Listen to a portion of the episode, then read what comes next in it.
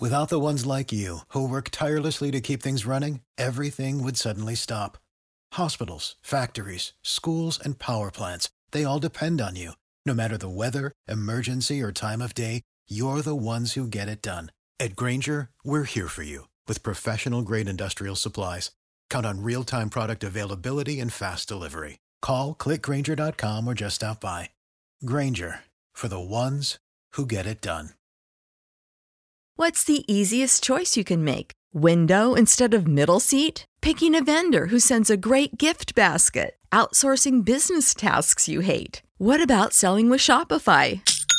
Whether you're selling a little or a lot, Shopify helps you do your thing, however you cha-ching. Shopify is the global commerce platform that helps you sell at every stage of your business. From the launch your online shop stage to the first real life store stage, all the way to the did we just hit a million orders stage. Shopify's there to help you grow. Whether you're selling scented soap or offering outdoor outfits, Shopify helps you sell. Wherever and whatever you're selling, Shopify's got you covered. Sign up for a $1 per month trial period at shopify.com slash try. Go to shopify.com slash try now to grow your business, no matter what stage you're in. Shopify.com slash try. Shop all things Cherie Johnson at therealcherie.com. Hey, and welcome to Cherie's World Podcast. I am Cherie Johnson, and my co-host is Mr. Courtney Blackman. Today, we got a financial advisor in the house, y'all, and his goal is to help you progress with your money. His name is Mr. Jonathan Thomas, and he owns Jonathan Thomas Solutions. He also has his own YouTube page, and is called Money Talks. So, without further ado, I want to ask him some questions about how to close the financial gap between our community and everyone else. Stay tuned. The only podcast coming through your beat stereo is Cherie's World, so let's go around like a merry-go. Plug your phone in, make sure it got a full battery. Download it Wednesday, listen to it Saturday. She cover all topics, whatever you after. She got ball players, authors, doctors, actors, rappers, singers, entrepreneurs, divas, leaders, Androids or Apple. Turn up your speakers. Trying to shoot my shot like the vaccine, whether it's Cherie or Maxine, whether the podcast or acting. She that queen, PYT, you know what that mean. Saw you on TV and touch the screen, touch on you. I plead Lucy's got a crush on you. It'll mean the world to get a blush from you. Teaspoon to me, leave you sleep like Robitussin do. here today. First of all, because I've had a financial advisor like my whole life, right? But only the past 15 years have I had one that was black. and so I love seeing our people get into the business. What inspired you to um, start thinking about money early and want to do this for a living? Well, um, I didn't. my my wife would was would be the reason why I started. So when I got out of college, I was really just looking for a job like most people who get their bachelor's degree. Who's going to hire me? How can I get a salary to get going? Uh, and I was getting turned down left and right. Uh, so my wife actually suggested because she at the time was working for Wells Fargo. They said, "How come you don't try working for the bank?" Uh, and incidentally, the process went very, very quickly for me to get in. I mean, she helped and coached me on interviewing and things of that nature, but um, the ability to get in, and then once I was able to, in that first 30 days, realize at the time my credit score was 500, um, no savings. Did you? I couldn't explain to you what a 401k was or um, how to buy a house, car loan, anything, anything that had to do with money. I feel like I was just as ignorant as anybody else. I knew I needed to go to work and I knew uh, I needed to pay my bills. Uh, and once my money ran out, I started that cycle right back over again the next two weeks. So once I got in and actually started helping people set up these accounts and uh, talk to them about their credit cards and really talk about their day-to-day finances, that's what took me down that road because I really felt like a fraud um, because of my financial status. I'm like, how am I going to help this person save, or how am I going to help this person? And I mean, real life scenarios are coming in. You got a person on Social Security that can't pay their bills, their account is overdrawn. You got mom trying to get credit because they tire blew out and they just can't find uh, another way to do it. And then um, not really fully understanding how their relationship could be better, even when you start to think about investing. So for me, I really looked at the fact of, hey, how do I learn to save? How does this stuff work? And over that first 30, 60, 90 days, because I was at a pretty busy banking center, so I saw a lot of different people, I started to realize how um, how much money impacts and how much there's so a, a lack of education, I would say, uh, in how we can utilize our financial institution. There are a lot of different things banks will do for you for free and um, help you get on the right track without you ever having to spend a dime. Uh, and so that empowered me. Before you move on, can you name like three of those things that banks will help us do for free? So, um, number one, if you're a small business owner, uh, I know at the time, uh, Bank of America, they would help you actually set up your business website to um, service clients to take payments. Um, and I mean, take payments and engage with your current client base. The second thing is if you're trying to buy a home, if you're trying to invest in stocks, all of those things are services that they offer you. That's why they have financial advisors there. That's why they have mortgage people there. And you don't have to do an application then and there. You don't have to do um, you don't have to invest with them just by being a customer of the bank, checking account, what have you, gives you the right to get questioned. And the good thing about any bank is, like you said, if you don't like that particular financial advisor, you can go find a different one in their uh, their bank. That hey, I prefer somebody who's African American. They'll do whatever to make you feel comfortable um, and get and make it easier for you to digest the information. Oh, uh, so, before you move on, you just said something that is so huge that I don't think most people realize. I didn't even realize. You do not have to pay extra to have a financial advisor if you have yeah. a bank account. Yeah. You can get free advice right there in your bank. Yeah. Uh, it's it's really important because um, and then the third thing I would say is a lot of people think banks make money off hey having my checking account having my credit card the truth is the most the thing that makes the bank the most money is investments. They'll take a credit card from you, and obviously they enjoy uh, having the most. I thought they made their money off of uh, you going negative. In your right, account. you know what I mean? But their true profit is their the true thing that really makes the bank money is holding those investments. If they can hold your investment, that makes the banks nine times their profit. Credit makes it three times. Checking account is one time. Wow. So when you say investments, do you mean like um, mutual funds and things like that? Correct. Investments, index funds, 401k, uh, if you have a rollover, IRA, something that has you in the market through them, um, through their access to the stock market, and you're holding those funds. And then obviously, if you're continuing to add to that, that helps grow that profit margin for them. Even though, again, they may not be making money if you're doing an index fund. They're probably not making as much money off the fee because the fees are very low. But just holding that cash, cash is always going to be um, a great asset for the bank.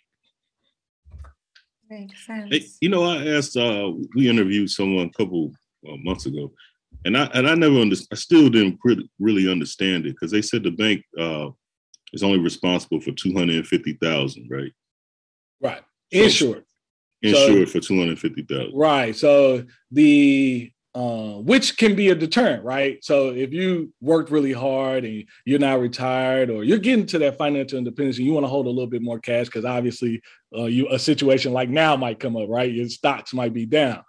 But the bank is federally insured so it's not really the bank but the uh, fdic uh, insures the bank a bank account for 200 and up to 250000 per account per person.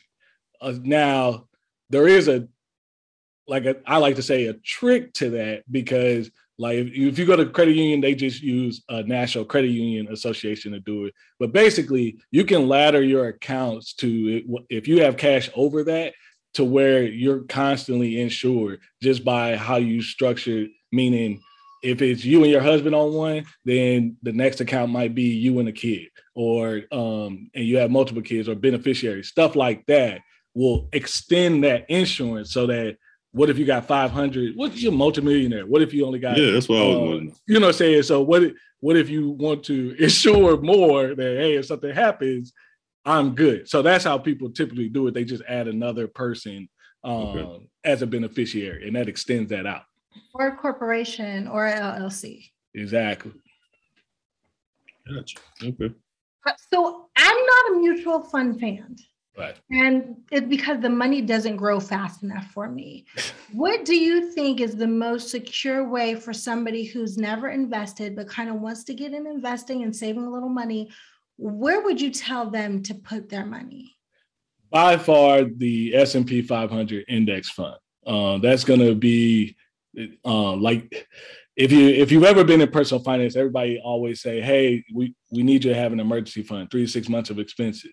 Well, the S and P 500 is, I like to say, your emergency fund for investing.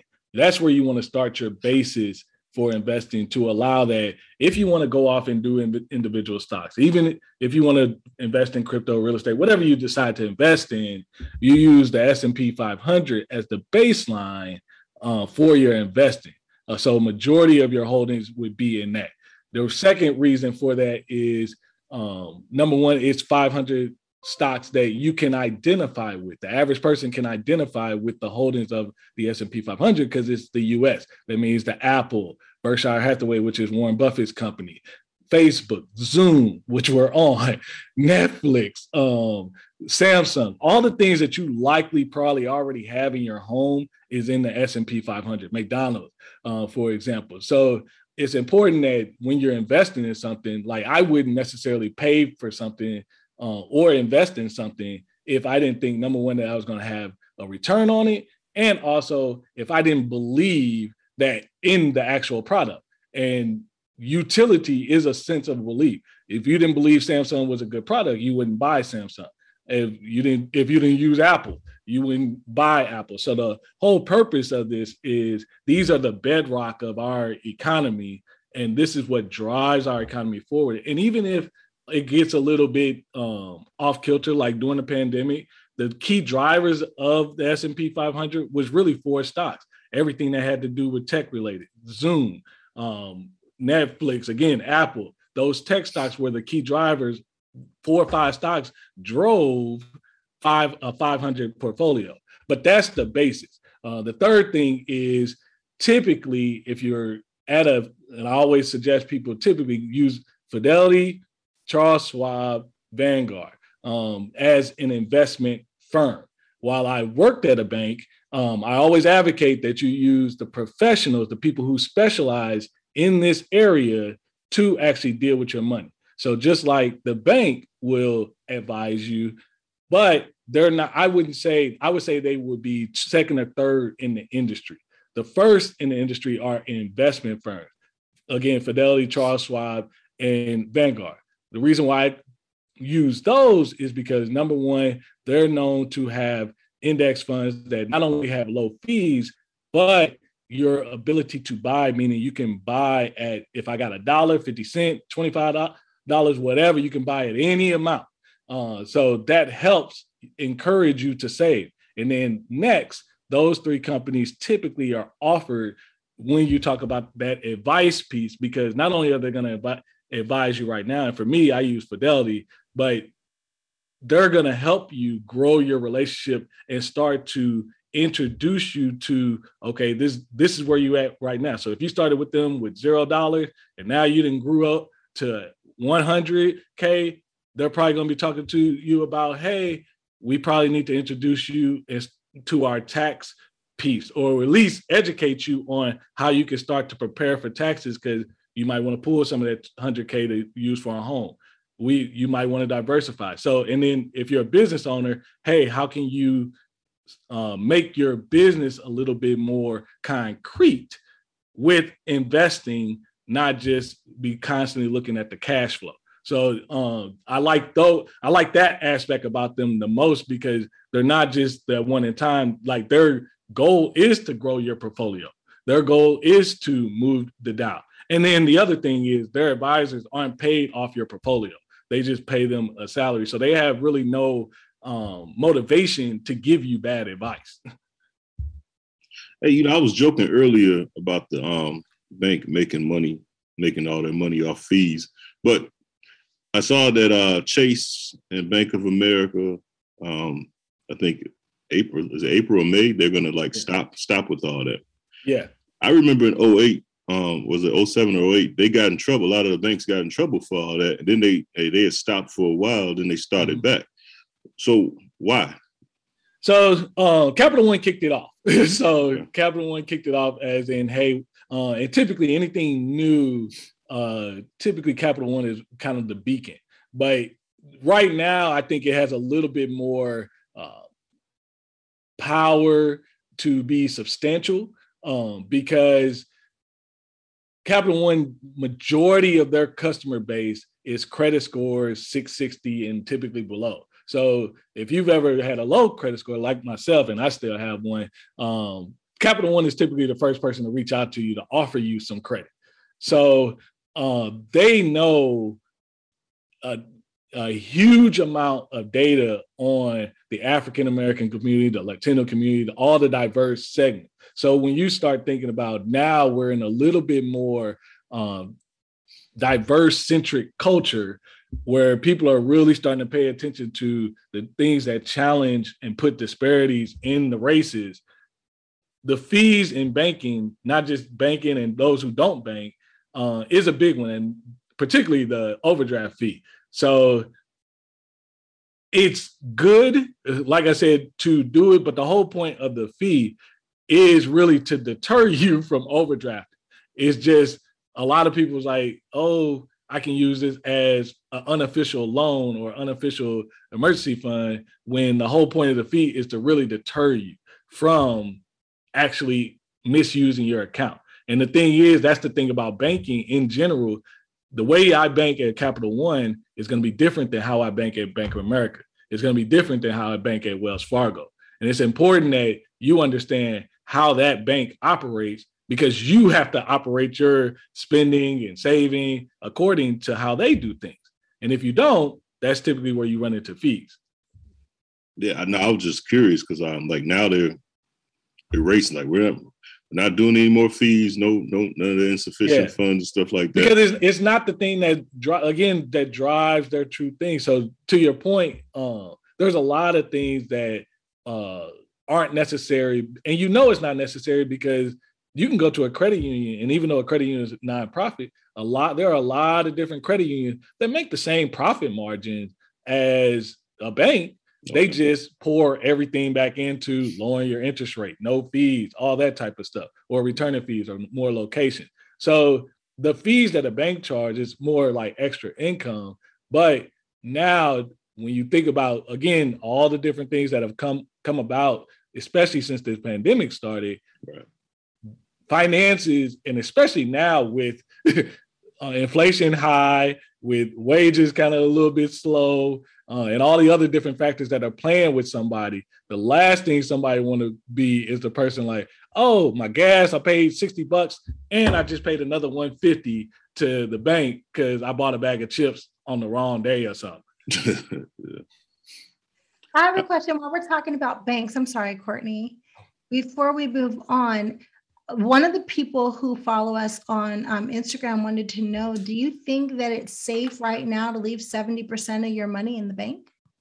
70%. I'm assuming if they're talking about cash, mm-hmm. they're talking about cash. Um, it, the bank is always going to be, um, for me, stable. So, because if the bank isn't stable, that means we have a huge problem in our economy. So, that's how everything runs right now. So I as far as stability, yeah. As far as am I trying to progress and go forward, 70% of your money in cash, um, unless it's like uh, if it's an absorbent amount, I would be trying to move a little bit of that more to the market right now, just because you you would be getting more value because of the volatility I'm sorry, volatility of all the other factors, the war, the um, rising interest rates, all, the inflation, all these different factors that's causing the flop, stock market to be a little bit more underpriced at this moment. But the bank is still safe.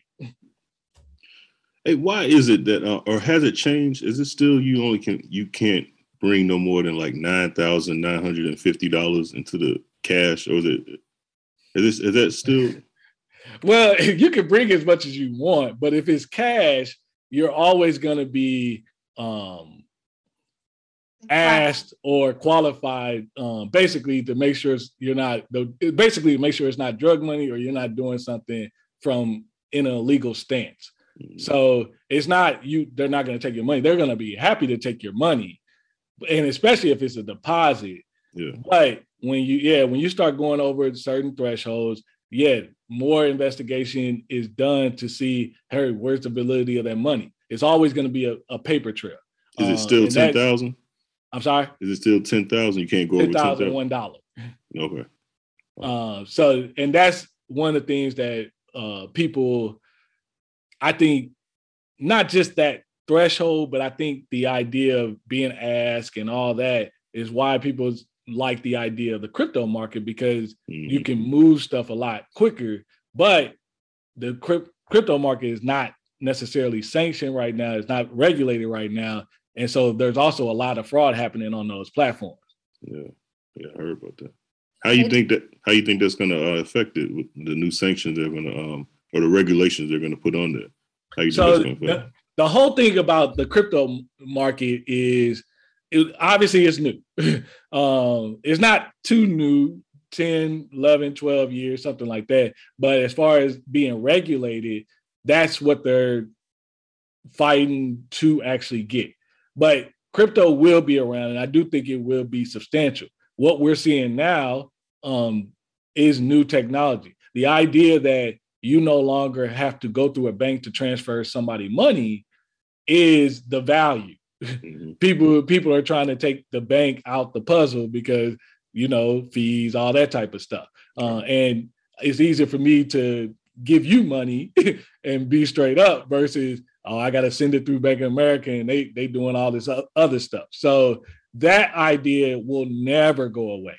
Everybody likes that idea. Nobody doesn't like that idea. So the technology is the the value and the piece that people are holding on to. So I do think it will get there. I think right now is again has a whole lot more work to do, but a lot of these companies that we're already invested in, they already show by investing in crypto and they're working on a crypto ETF right now to help move things along with that. But it the regulation is the tough piece because and right now it, it, definitely isn't regulated. And obviously anything that they're trying to charge taxes on it kind of shows you that hey it's going to be around. Mm-hmm. what is etf exchange traded funds. So an etf uh, you mentioned mutual funds index funds. Index funds you can i can go in and i can buy an index fund. $25 i can spend whatever money i want and they'll give me a piece prorated of that stock if i'm not paying the full stock price. An etf trades just like a stock, but it is an actual index fund. So it has a stock price. So it might be a hundred and six dollars and fifty cents. So you can only get the ETF if you pay that whole 106.50. So the difference is ETFs are a little bit more tax efficient, but for me, when I started investing, I started um, buying just a regular index fund because I didn't always have $106 to um, buy buy stock, but I wanted to be in the market. So that's the piece. Like everybody doesn't always have whatever that price is at that day uh, to buy. So you the good thing about the index fund is that you can buy at whatever amount you have to give. So um, I'm gonna ask you a hood question. what's a what's a good way? Because I, I, hear a lot of people say they're doing this stuff. I don't know if they're for real or not. What's a um, what's a good way, legal way, and not that I gotta sell sex to make twenty five thousand like in the next three to five months. Average person. Yeah. You said five months. Yeah. I go. I go get another job. get another job. All right. Um, seriously though, um, the job market is extremely, extremely, extremely competitive. So right now, an average unemployed person has 1.7 jobs, almost two jobs available for every unemployed person. Mm-hmm. Right now, because of we have a shortage of we don't have a shortage of work. We have a shortage of workers. And so easily you could whatever job you're doing, you could easily go to their neighbor, you could either go to their competitor, and you could increase your income easily by 15, 30,000 on average. Okay, um, let me uh, let me take that question back. So let's just say I got a quick um, eight thousand that I want to, you know, make flip it. What's a good maybe I, maybe fast way? Yeah, but you want you want speed. Yeah. So you you want speed. So if you depend if you got eight thousand, I mean there's huh? That's what I'll let your girl was Well, there's there's a couple ways. So I would say and see, that's what I, I get a lot though. Holler at your girl. I, I got a girl to tell me right now. Give me, give me five thousand. I'm, I'm gonna put you on onto this other stuff and on, on other stuff. Yeah. And, and watching two weeks, you're gonna have like eighteen thousand. I'm like, come on now. Okay, like, no, but there is a website where I know that you can. It's kind of like being a loan shark. Yeah. say, hey, I have eight thousand dollars to loan. You're yeah.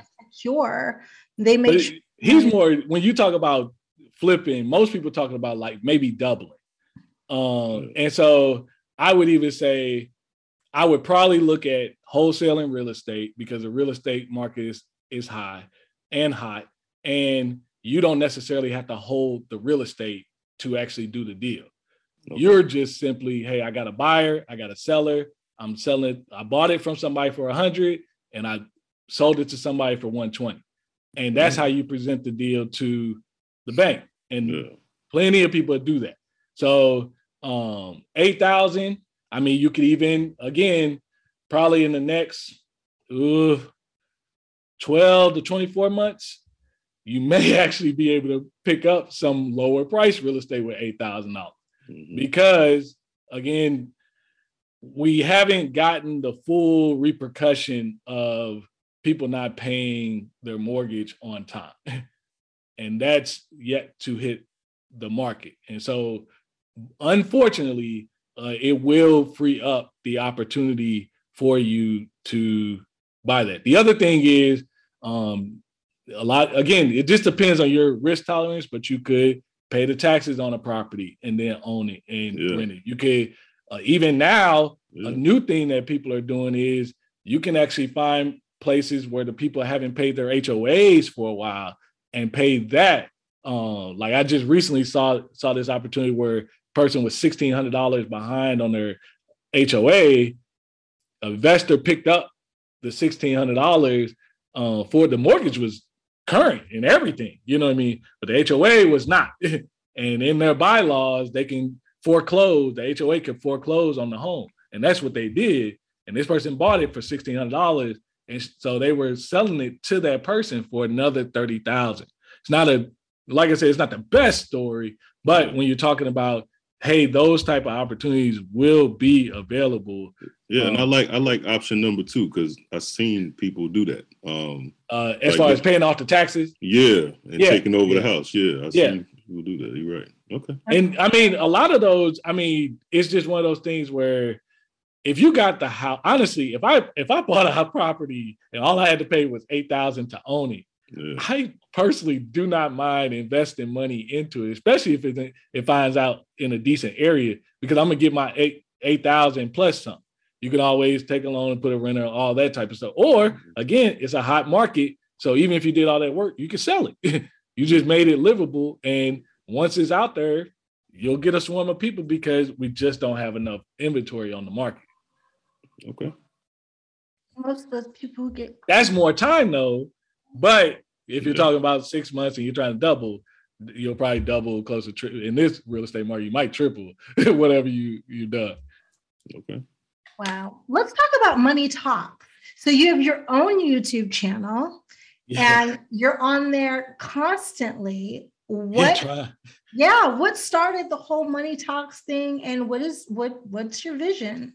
So, uh, Money Talks was really a, a passion project because about four, yeah, four years ago, um, I used to just post on Facebook, just again, working with clients, working with team members, seeing different situations. I would just post little things that I saw just to, hey, watch out for this. Hey, this might be a good opportunity. Uh, and that came about because a lot of my college friends uh, and friends I grew up, went to high school with, well, now I'm seeing them in their lives and I'm watching how they complain about different bills or um, I'm seeing the financial stress kind of play out as they get on. So I started posting.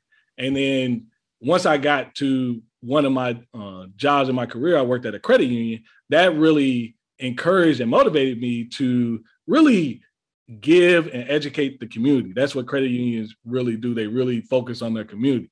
And so I was looking at a way that, hey, how can I help these people? How can I help just my friends and family get a little bit better and get a little bit more financially stable? And so that um that posting turned into a now $1600 1600 person Facebook group. Uh, and then the Facebook group, I realized that people are only going to get so much from a post, a, a, quick post, a quick nugget. So that's why I tried to um, build out the YouTube page to complement all the different concepts and all the different things that not only am I learning going through this um, money wealth building journey, but things that are coming up on the news that really affect you, but you don't really know that they're affecting you. You're seeing the pain of it, but you don't know why that's happening. I'm over here reading questions for you. Um, one of the questions that just came in is I know businesses are not doing so well right now because of COVID and the war. Do you think now is a bad time to invest in a franchise? It, it's always going to be, depend on the franchise. Um, so if the franchise has a market, like if you have opportunity to get a McDonald's, Chick Fil A, go get it. um, but I I personally know someone here in Charlotte. Uh, they just ex- expanded their business. Uh, I don't think it's a bad time because again, even though the war is going on, and even though um, you might see gas high, the indicators of our economy is that honestly people are more what still ready to spend, and a lot of it is still pent up demand because people got burnout, right? So uh, there's a lot of uh, emotional spending involved because no one's ever had to deal with the trauma of these last three years um, happening. It seems like just as soon as you get a little bit of light, oh, now we're in a war. And oh, for me, I was like, okay, so this war, we just started getting a little bit more calmer about the pandemic piece. But I'm like, how's this war thing gonna play out? And we were all trying to do our social distancing. Well, they're not social distancing. So, uh, and now Europe, China, they're starting to see a little bit surge. So it may push us back. And they've had their lockdowns, but uh, I wouldn't say from a business aspect is bad. Uh, it's a bad opportunity to franchise because I do think there's a lot of still pent up demand and people don't mind spending their money and they want to do things and they want to find new creative ways to spend their money knowing that this is kind of a little bit of their normal life. Right. I agree. I, I'm one of those emotional shoppers. no, I, I get it. Like I, I, didn't realize I, I actually am a little bit more emotional than myself. Um, but I didn't realize my wife got me doing a a camp, uh, a, some sort of diet camp, and she basically stripped everything out the house. And I'm like, there, this is not fun. And then he doesn't do a cheat day; he do one cheat meal, and I'm like, oh, how many more weeks we got to do this? Because in my head, I'm like, my body ain't really that bad. So I might have to abbreviate this. So, um, but no, it does a good meal, all that type of stuff. There is some emotional spending. There is some way that you're you're just trying to have some enjoyment because I mean, for lack of a better sense, you've been kind of locked up. They call it locked down, but you've been kind of locked up. Uh, and when you felt like you was on punishment and you did nothing wrong. so uh, I was just here. So um, so I'm yeah, buying clothes that, and have nowhere to go because yeah, you know what I mean. And I, that's why people are wearing hoodies. That's the why the hoodie resurfaced as the everyday wear. That's the new thing, and you got to pay a hundred dollars for a hoodie now. So wow. hey, um, now I saw a meme. I wanted to ask you about. Man, I can't even remember what it. I would say if you look for it, I'll ask him this question that somebody just wrote me in the inbox, and I hope this makes sense because I had to read it like twice. He said, I noticed that over the last 20 years, I've been receiving settlements for credit cards, and my credit score has never gone up after I've paid my credit cards off.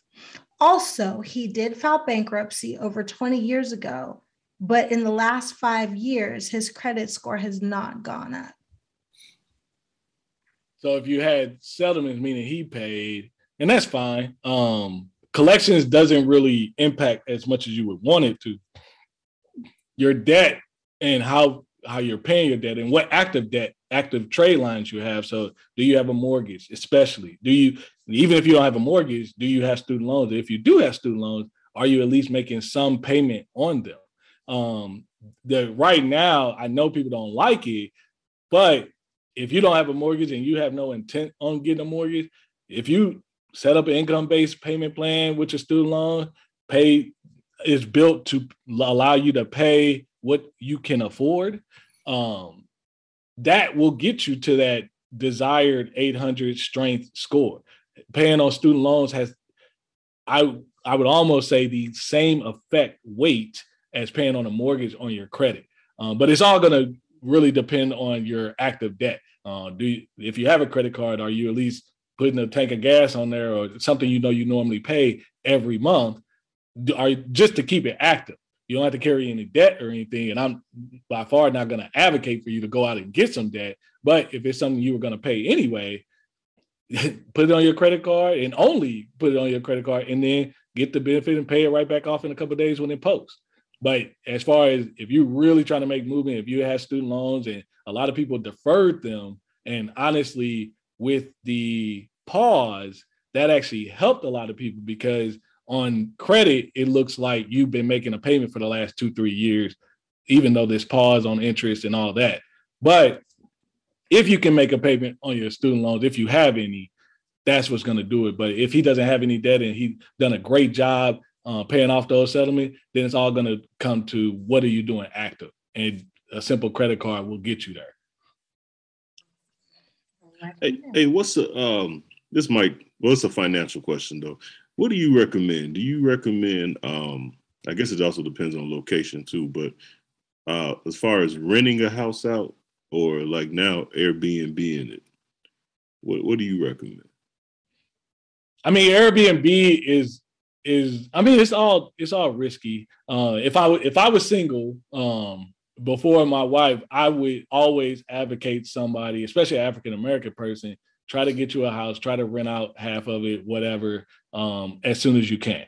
Uh, obviously, once you get married, you can't have people living in the rooms or anything like that. But as a single person, um, I would very much advocate for that for a couple reasons. Uh, right now, with the prices of home, average price of a home is 413 across the U.S. now, um, which is uh, 70,000 more uh, over the past year and so it's going to creep up. But we know, and um, most people know that buying a home is the gateway to building wealth. So if you can get you a home responsibly and you can start it early, that would be good. If you're not able to buy a home, um, or in Airbnb it, of course, but buying a home just for yourself, that's going to be good because that can help put you on a fast track that yeah you might buy a 200 200 300 or 200 300000 dollar home. But the next key i would say is again if you're trying to build wealth is you need to focus on moving. The problem is a lot of people stay as far as african americans they they stay in the home. It's nothing wrong with that but truth be told my childhood home is worth $8000 actually that's a good investment for you if you mm-hmm. still looking, you go buy that one. But uh, the, the seriousness of it is when I studied work with millionaires, when I studied them, uh, and just looking at how they move, they move. They move based off where their life is. They you obviously move up as you have kids and life changes, but they were doing that because the more you move up, the the faster that home will grow in equity so that they if i'm 30 by the time i'm 50 you might have a two three hundred thousand dollar mortgage and that may have never changed. But now you got six hundred thousand dollars in equity that you like hey it's time for me to downsize. And once you downsize, you might be at that two, 300 level condo, house, wherever you want to stay, or you might want to go abroad, whatever that case may be. But now you own that baby, that thing outright. You know what I mean? But the move, the moving is one thing to get in a home, but I always encourage people to realize don't buy a home with the idea this is your forever home. Average person moves seven times. Like that's that's just the truth. Um, but if you can do that, uh, and then from an Airbnb standpoint, I tried it. it's it's not as easy as people would like it to be um, because a property that we're working on, uh, some of the some of your best properties are bounded by the HOAs and the communities that they're in, and a lot more people are having HOA. So it can be good. I'm not gonna say it's, it's not, but really it's where is your property located? But it can be actually good. But I mean, I'm I'm part of several um, opportunities where people talk about their day-to-day challenges with managing these expenses. Yeah. Communication is definitely key when it comes to anything. What I was taught was you buy the ugliest house on the nicest street in the nicest neighborhood, you hold it for five years, and then you get the equity out and you move into a more expensive property, but you yeah. Try to keep your mortgage the same. Yeah, yeah, yeah. You definitely don't want to be the most expensive home in the neighborhood. Um, but like especially now, um, it's just I know people want to believe that the the values are going to slow down, but they're not necessarily going to slow down. Some of these markets are just too hot um, because of all the business coming in. But this is a if you were if you were in position to buy, it's not a bad time to buy because people want to avoid PMI and all this. You can spend um, like you said, eight thousand, seven thousand, whatever as a down payment and it, in this market where you likely might be doing new construction, you'll probably have good 20, 30,000 when you go to the closing table in equity on top of what you already put in. So it's not necessarily a bad bad time to buy. It's just can you afford where it's where it's going and with interest rates now going up, um, that's going to make the decision that more difficult. I have a question, and, and this is probably for both of you. Okay, so we're at a time when COVID hit, right? It's supposed to be like a recession. People are losing their jobs, homeless has skyrocketed. But how are house prices skyrocketing the same as the homeless? Like, I just I don't get it. We have so many homes, and they're saying that there's a housing shortage, right? It is. How is there a housing shortage when there's so many people who don't have a place to live? And how has my property gone up twenty six thousand dollars when so many people are laid off? Is the balloon? I would say inflation. Is, that's what I was gonna say. Is there like? Well, a, yeah, is it, it, is it a so, so basically supply and demand. So we don't have enough inventory in the real estate market to meet the demand of someone trying to sell a home. So what does it say right now? For every home out there, it's like 50, 50 buyers ready to that's ready to buy. Before, before oops, I think uh somebody volume. Okay. Just, I don't I'm not understanding because yeah, so um before, well, the biggest thing was how did it happen was again COVID, the shut the absolute shutdown. Nobody was building homes. That stopped progress. On top of that, you you had an issue with lumber. The price of lumber went crazy, as well as people couldn't actually get the materials to build a home. So oh, yeah, it's slow. Because of one wildfire, I'm not buying it. Yeah, but that's that's what actually occurred. And so now, um, like I said, because they stopped production, a lot um, a lot of people stopped production, and then the prices of lumber went up astronomically um, because a lot of these people, when this happened, you got to think there were already homes in progress. I'm sorry, pro, uh, already homes being in the progress of being built. So most how this usually works is they have some sort of construction loan. The the builder is lending or borrowing to actually do it, and then you take it off the builder. Well, if everything stops and I'm still paying, they still got to pay this, but the price went up. And so the price now goes up for the buyer. and the buyer might have earnest money, but a lot of buyers could be like, "Hey, I'm not going to buy this right now because if we decided to be 350, now you're saying it's going to be 450." And for many people, it was never even a set price. They just kept moving the price all throughout the the process. But the biggest thing was the supply I'm sorry, supply and demand issue. They couldn't necessarily get get the demand right, or I'm sorry, supply to the builders. And because they couldn't get the supply to the builders, as far as the demand for people trying to buy homes and people trying to build homes, there's not enough homes being built at the rate of buyers. And so a lot of people were actually, and people aren't selling, a lot of people aren't really selling their homes to free up their inventory. So you have, they're relying heavily on builders. On top of a lot of people, um, Zillow came kind of came through and bought up a lot of homes too. So that that type of stuff was was going on, but it really is a supply and demand issue. I think my volume.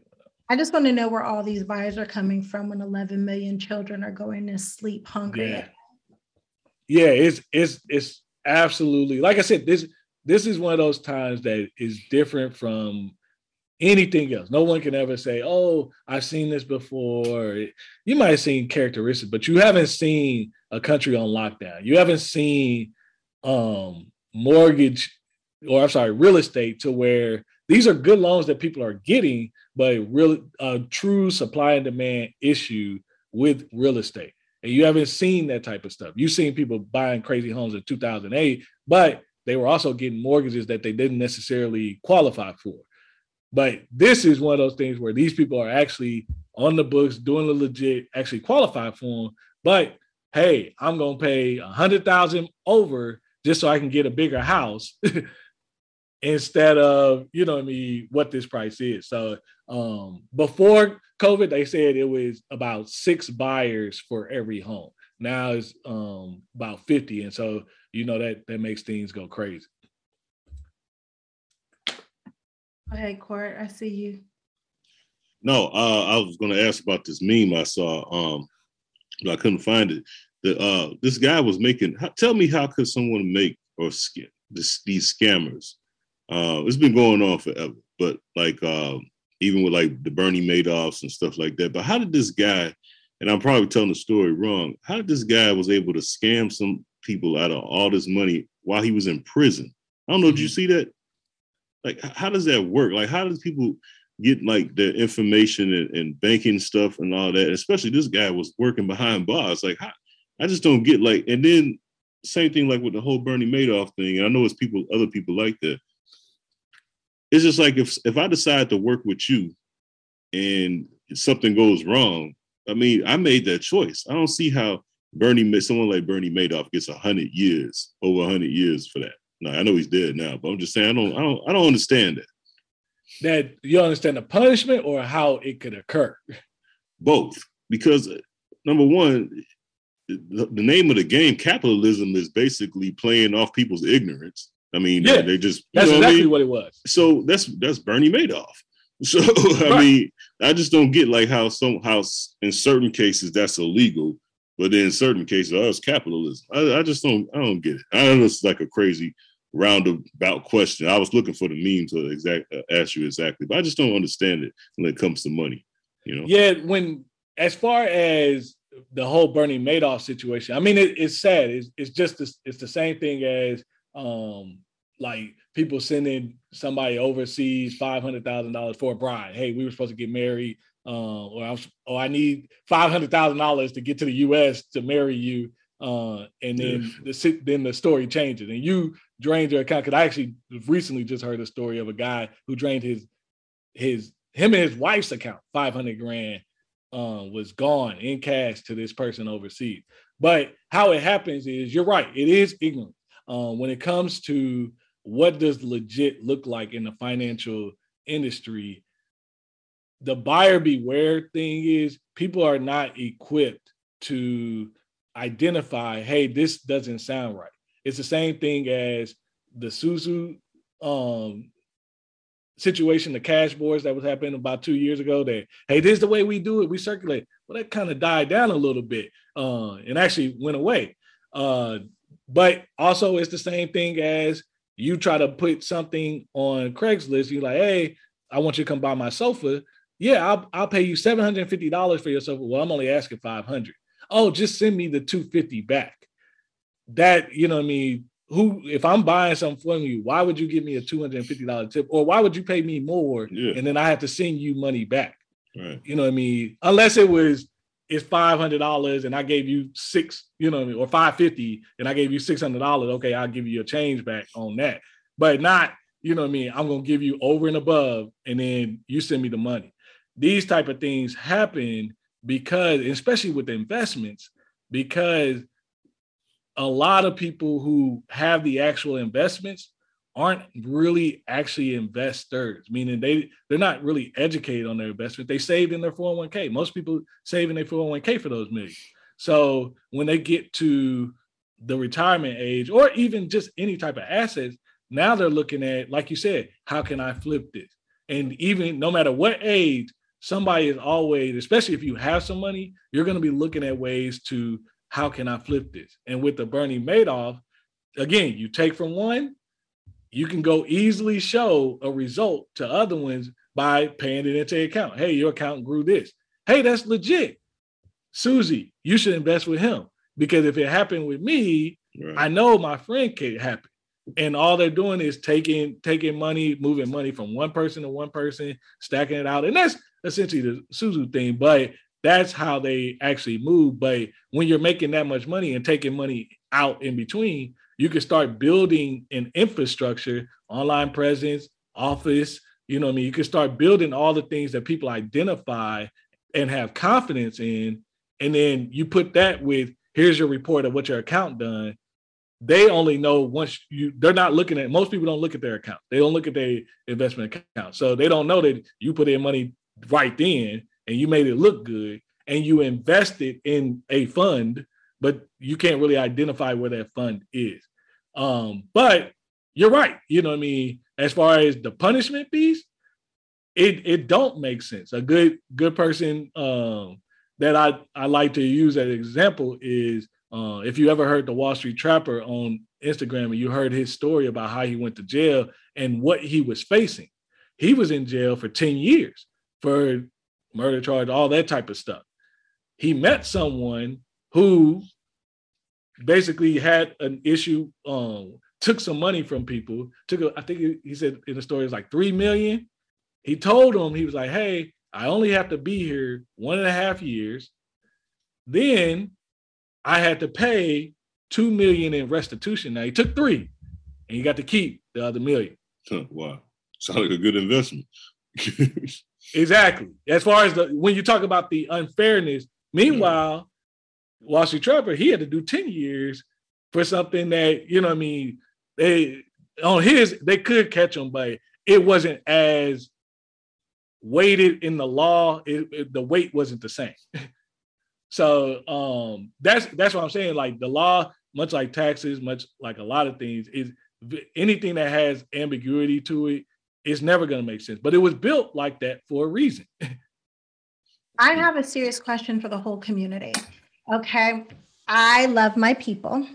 And I do know that one of the only ways that we're ever going to gain equal opportunity or power in this country is if there's an economical shift. Exactly. What can all Black people do to contribute to the economical shift of our community? So, um, incidentally, we have to really invest in the areas that we know are going to grow and yield um, wealth. So, a lot of the top careers we're not participating in that we know pay 160 200,000 dollars we don't participate in that we don't participate in a lot of careers that actually make money so learning tech learning engineer you know what i mean? All those different things. So we don't start off with the income needed to be able to do the other things and qualify. The second thing is it- it's actually a good question the home home ownership piece. We know to buy a home but we don't oftentimes know hey how do i evaluate if i really should be buying a home in this area? So truth be told if you buy a home in a black neighborhood the rate of which is going to grow value wise is going to be slower than if you buy in a white neighborhood. But if you buy a home in a not just white, but Indian Islamic community with black, you might have a few black people in there. The combination of all that outpaces the growth, those homes outpace the growth of a white neighborhood. Then, on top of that particular piece, again, we have a lot of work to do because it gets, it's not just buying a home. When we do the home process, right now, we need to strip our homes down to bare bones, but walls and ceilings, so that even though the home's values are in the neighborhood, we're getting the correct documentation every time and getting the proper value allocated to our home. Like me and my wife are in in this home buying process. Uh, I'm sorry, construction or whatever. And one of the things that I told her was, "Hey, send that um send that company lady over there to the house when the appraisers come here. We not going there. You know what I mean? Because even though it's a nice neighborhood, if you see me, I'm probably gonna get dinged. You know what I mean? 40, 50,000. There was a couple in Los Angeles. Theirs was off 400,000. Uh, the second thing is we need people in those areas. We need not just black real estate agents, we need black appraisers. We need black, uh, you have to have people in the places to actually help you make better decisions. Because if I had a black person come appraise my home and they're looking around, they have no reason to slight my value. They're like, oh no, their value is the same as whatever, and it's documented. So these are things that we have to do, and it's going to be hard. But the more, uh, at least what I'm encouraged by, is more Black people under 40 invested in 2020 than ever, any other year. So we're starting to learn that we need to start making some moves. But the real true power in this country, if we as a race want to succeed, is it does become financial. Because under financial, I can go in, if I got the money, I can pretty much make I, I, hate to say this, but I can pretty much make anybody do what I want them to do. I can make politicians go in my direction of law that I want. I can make even banks change some of their policy. Yeah, it, it really like people don't realize how much money is power. You see it on a small scale. Like I can go outside and be like, hey, I don't feel like picking up my trash. Oh, okay. I got a hundred dollars. Hey, you want a hundred dollars? You'll come pick up my trash. If I tell you I'll give you ten thousand dollars, you be like, what I gotta do for it? Even as simple as the banks, like once you have a certain amount of money in the bank, they don't they treat you different. Interest fees, you don't yeah. Pay, yeah. They and, treat you real different. You're getting to go to the baseball games, you're getting to go to these trips, you're getting to go to a lot. Of, I mean, these are actual things, nice dis- dinners. You're, you're like, hey man, there's a new restaurant here. I want to check that out. Oh, we can get you a reservation. We'll pay for it. Why? Because you they want to keep your relationship. and the more you have, the more influence you're able to yield. And for us, like I said, we need to be able to influence some of this wealth uh, wages, meaning if you're investing in a company, but you're a um, huge share of that company, then you have voice of, hey, y'all not being fair on y'all hiring practices. You, why y'all not getting enough candidates in here, even in schools? He just said um, influence, but he was about to say control.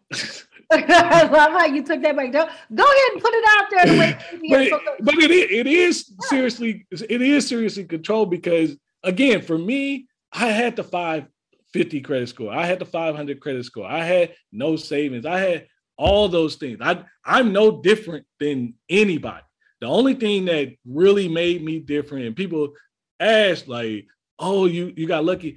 I was, I was a, you know, say I was definitely very blessed because people were willing to talk to me, but I was willing to actually do what people say.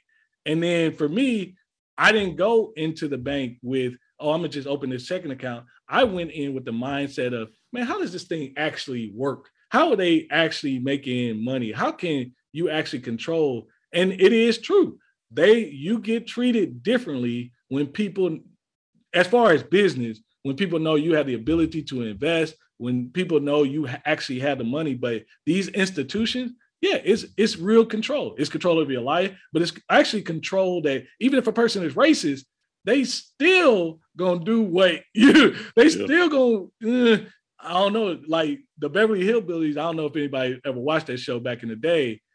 He's different than everybody. you know what I mean? But that banker would do anything he said because he like he got an aura. I'm not gonna give this up. I'm not gonna lose this. If he's not happy, I'm not gonna do that. But these law law firms, all this stuff, you know what I mean? We can influence the court system, we can influence our politicians because politicians have to have money to run on these things. It's a lot easier for them to say, hey, I can finance your whole campaign.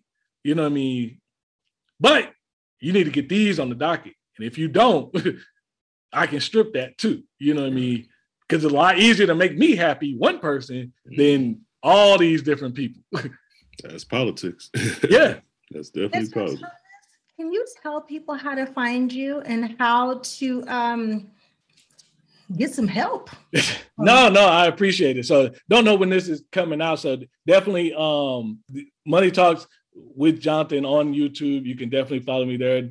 Uh J Thomas Solutions on I, Instagram. Uh you can follow me there. But Money Talks on Facebook. Facebook is really the premier place. So whether you want to join the VIP or whether you uh, just want to get connected in Money Talks, if you type that in, uh, it'll be there. But Money Talks with Jonathan, I'm I and my uh, partner, we're on all each one of those platforms constantly um, to connect. But the whole point is, um, you don't have to be a millionaire, but you can be financially independent. Hey, that's that's a picture of your queen back there. She pregnant? No, she, the baby's what 13 months now, 14 months. Uh, congratulations, man. Yeah, yeah, she's uh she's invested, so she she she's fine. Yeah, uh, hey, uh, before we go, I saw that a, a lady, uh, there's another meme, bought her child when she turned 30. It was a black lady when she turned, and he turned 13. Five homes in Milwaukee. Yeah. It was like, fi- was that like 5,000? yeah, Yeah. um, I, I saw a dude did it for his daughter, but basically, yeah, she Okay. she owned she owned the home and she's building the equity. It's game changer, man. Especially with kids, man. It's Dope. you can do a lot of stuff for free with kids. like it is a game changer. No doubt. Beautiful. Good meeting you, man. No, I appreciate you guys having me. It was an honor. Thank Oh. you. Great advice you gave us too, man. Thank you. Nah, it's my pleasure. Anything I can do to help, I'd be happy to. All right, my man. I See you guys later. All right. What up, Cherie? Heard across the world. Welcome to Cherie's world.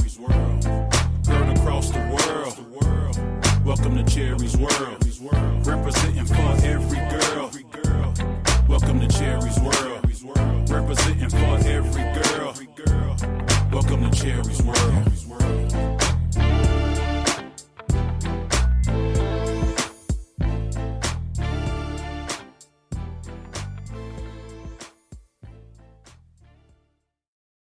For the ones who work hard to ensure their crew can always go the extra mile, and the ones who get in early so everyone can go home on time, there's Grainger, offering professional grade supplies backed by product experts so you can quickly and easily find what you need.